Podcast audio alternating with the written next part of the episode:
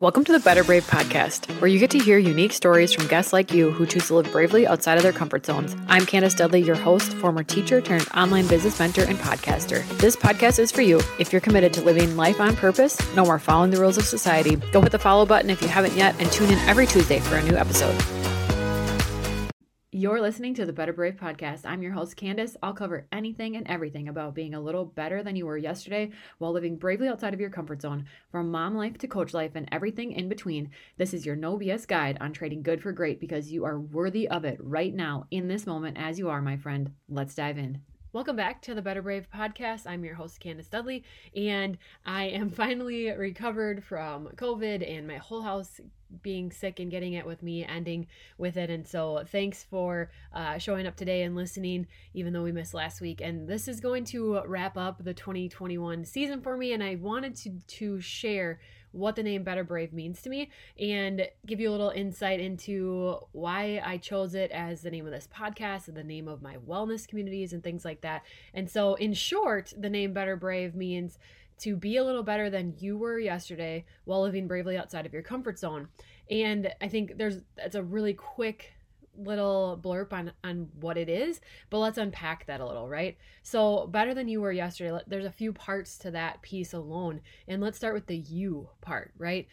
Nobody else, not better than your neighbor, not better than so-and-so and Susie Homemaker and blah, blah, blah, better than you were yesterday. And so what that really encompasses is that whole idea that life's not a competition, that comparison is literally the thief of all joy. When you start comparing yourself, your accomplishments, your family, how your house looks, all the things to someone else, it can go wrong in a lot of ways, right? Because it's just turns into this joy kill, right?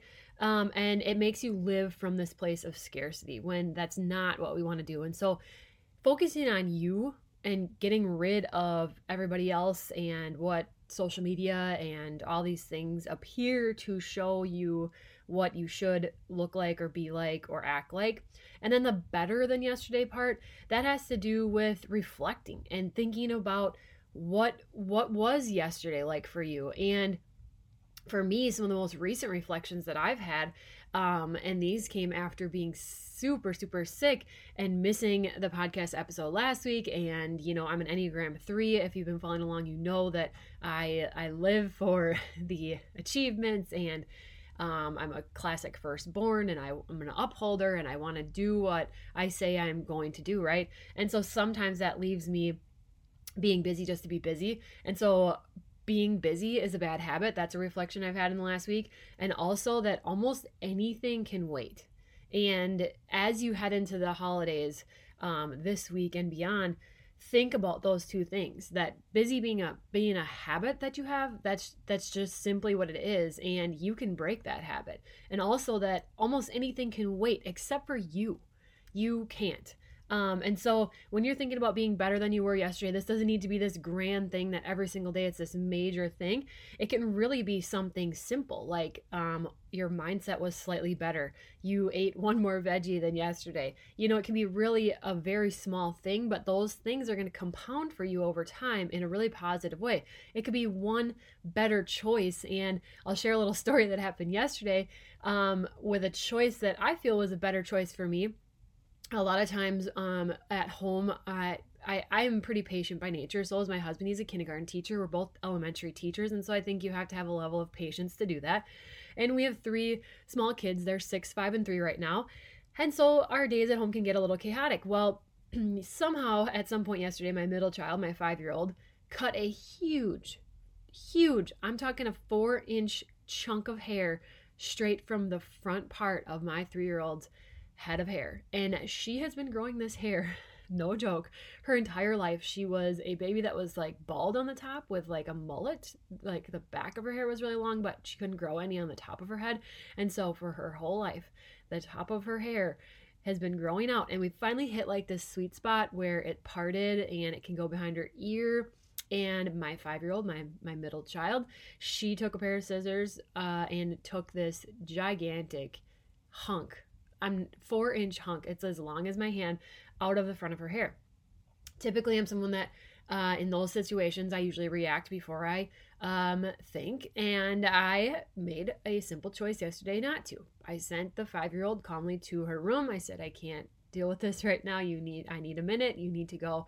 And I gave my 3-year-old a haircut and tried to fix her hair a little bit. Okay, so through a series of events after that, and talking with my 5-year-old and her having a lot of tears and yelling that she should just run away and that she just wishes that her hair was short and I wouldn't listen to her, which this was true. Earlier in the day, I was cutting my husband and my son's hair. I cut their hair often, once a month. I buzz it with the clippers, and I've got that skill set kind of figured out for the most part.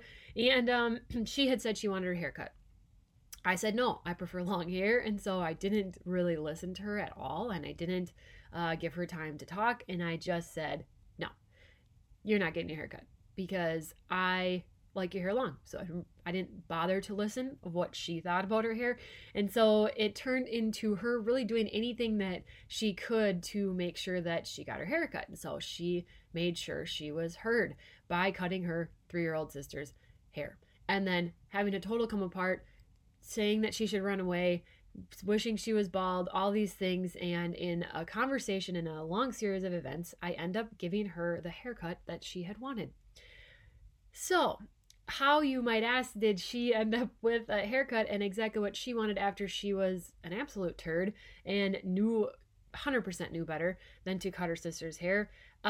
Is just one of those things that for me, it felt like a better choice. It felt like I listened to her. It felt like I chose differently, and it felt like I was a little better than maybe I was the day before or the few hours before when I wouldn't listen to her. And it resulted in this mess of hair, which could be worse, but it seemed like a mess at the time. And by no means is this parenting advice at all, but it's a story to help you decide for yourself what gets to be better for you. What for you is better. And for me, it was listening to her and allowing her the choice to have her hair how she wants it. And I kid you not, you have never seen someone so happy with their haircut, twirling around, flicking it around, asking for pictures of it. She's wearing a dress today to school, and she's all jazzed up because of this haircut that she wanted so badly, but I wouldn't listen to. And so you get to decide what's better for you. You don't need to compare yourself. I'm not going to compare myself with that story to anybody else, and I don't expect anybody else to understand how I made that decision because it seems like I gave her what she wanted, even though she was being really naughty. And I will say, since she has shown remorse, she's told me she knew better. She has pinky sweared for multiple days in a row now that she will not do this again. But regardless, that felt better to me than screaming, yelling, losing my absolute shit, and telling her to go to her room and things like that. It felt better to give a little space, react, and whatever. So there's my haircutting story for you. And now the second part of Better Brave is brave. And this is something that I lived in what I feel like is a box for a lot of my life. And this box was something that I created in my mind, and it was something that I felt like if I did X, Y, and Z, if I lived up to the person that, stays in this box, everyone around would be happy. I would please everyone. I would accomplish what people thought I was supposed to accomplish, and things would be great. And it wasn't until I had kids that I started to realize, maybe I don't want to be in this box. And I also started to realize that I was the one, in fact, who did create this box. Nobody else made this box for me. And when I started to dip my pinky toe outside of my comfort zone and kind of push the envelope a little bit of what I felt was comfortable, I started to realize that other people around me didn't care. They were still happy because I was happy, and that what I did and how I acted didn't change if they were happy for me or not. They love me, so they were happy for me, right? And so the best parts, I 100% believe, of life are outside your comfort zone. And the things that are worth doing are scary and outside your comfort zone. I mean, you can put this right down to having kids. If any of us were absolutely ready for kids, I don't think that we would ever end up, if we waited until we were ready to have kids, I don't think we would ever end up having them. You're never ready.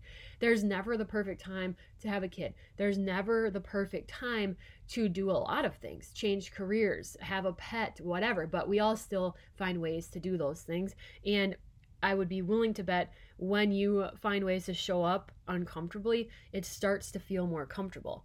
And this is something I think is really hard to explain unless you've lived it, but just trust me, even a pinky toe outside of your comfort zone each day or most days is going to change your life. Why? Because what you felt was scary before, once you do it, you realize, that wasn't so bad.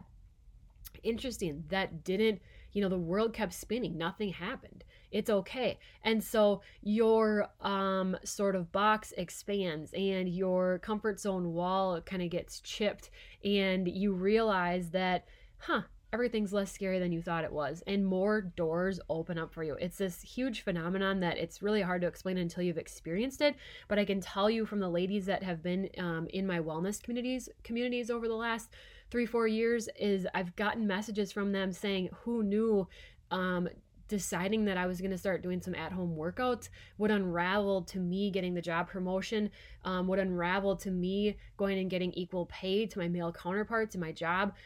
Who knew that this would happen? And that the thing is, they were pushing their comfort zone with those workouts. They took a chance to say yes, that they were going to join one of my monthly boot camps, which you always have the opportunity to do so. Don't be afraid and reach out, and we'll see what might fit for you. But they were taking a chance, and they were getting uncomfortable by messaging me, and they were getting uncomfortable then by pushing play on their first workout in their living room and pushing themselves harder than they have for months, maybe years.